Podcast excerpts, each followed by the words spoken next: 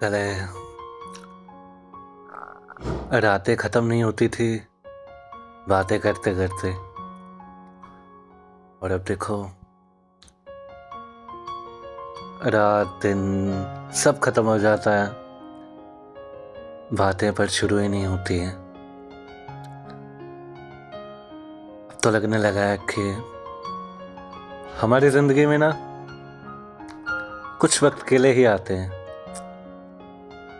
या तो कोई उनका मकसद होता है, और अक्सर मकसद ना हो तो भी वो बस जब तक उनका मन करता है तब तक रुकते हैं। और फिर उसके बाद हम उनके लिए अनजान बन जाते हैं। न जाने ऐसा क्यों करते हैं? पर हाँ यार, इस चीज़ से ना दिल बहुत दुखता है, बहुत फ़र्क पड़ता है ना। और फिर बाद में लगता है कि क्यों मैं उसके साथ इतना अटैच हुआ? क्यों?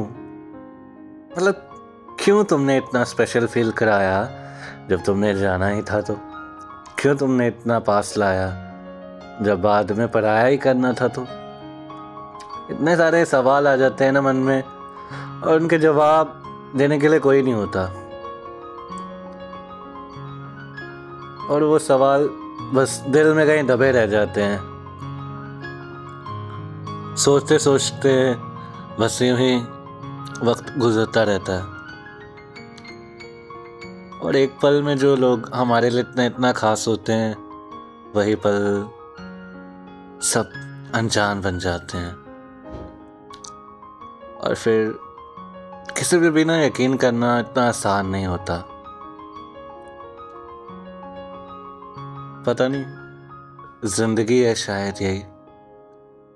कि जो एक बार आया हो जाएगा भी।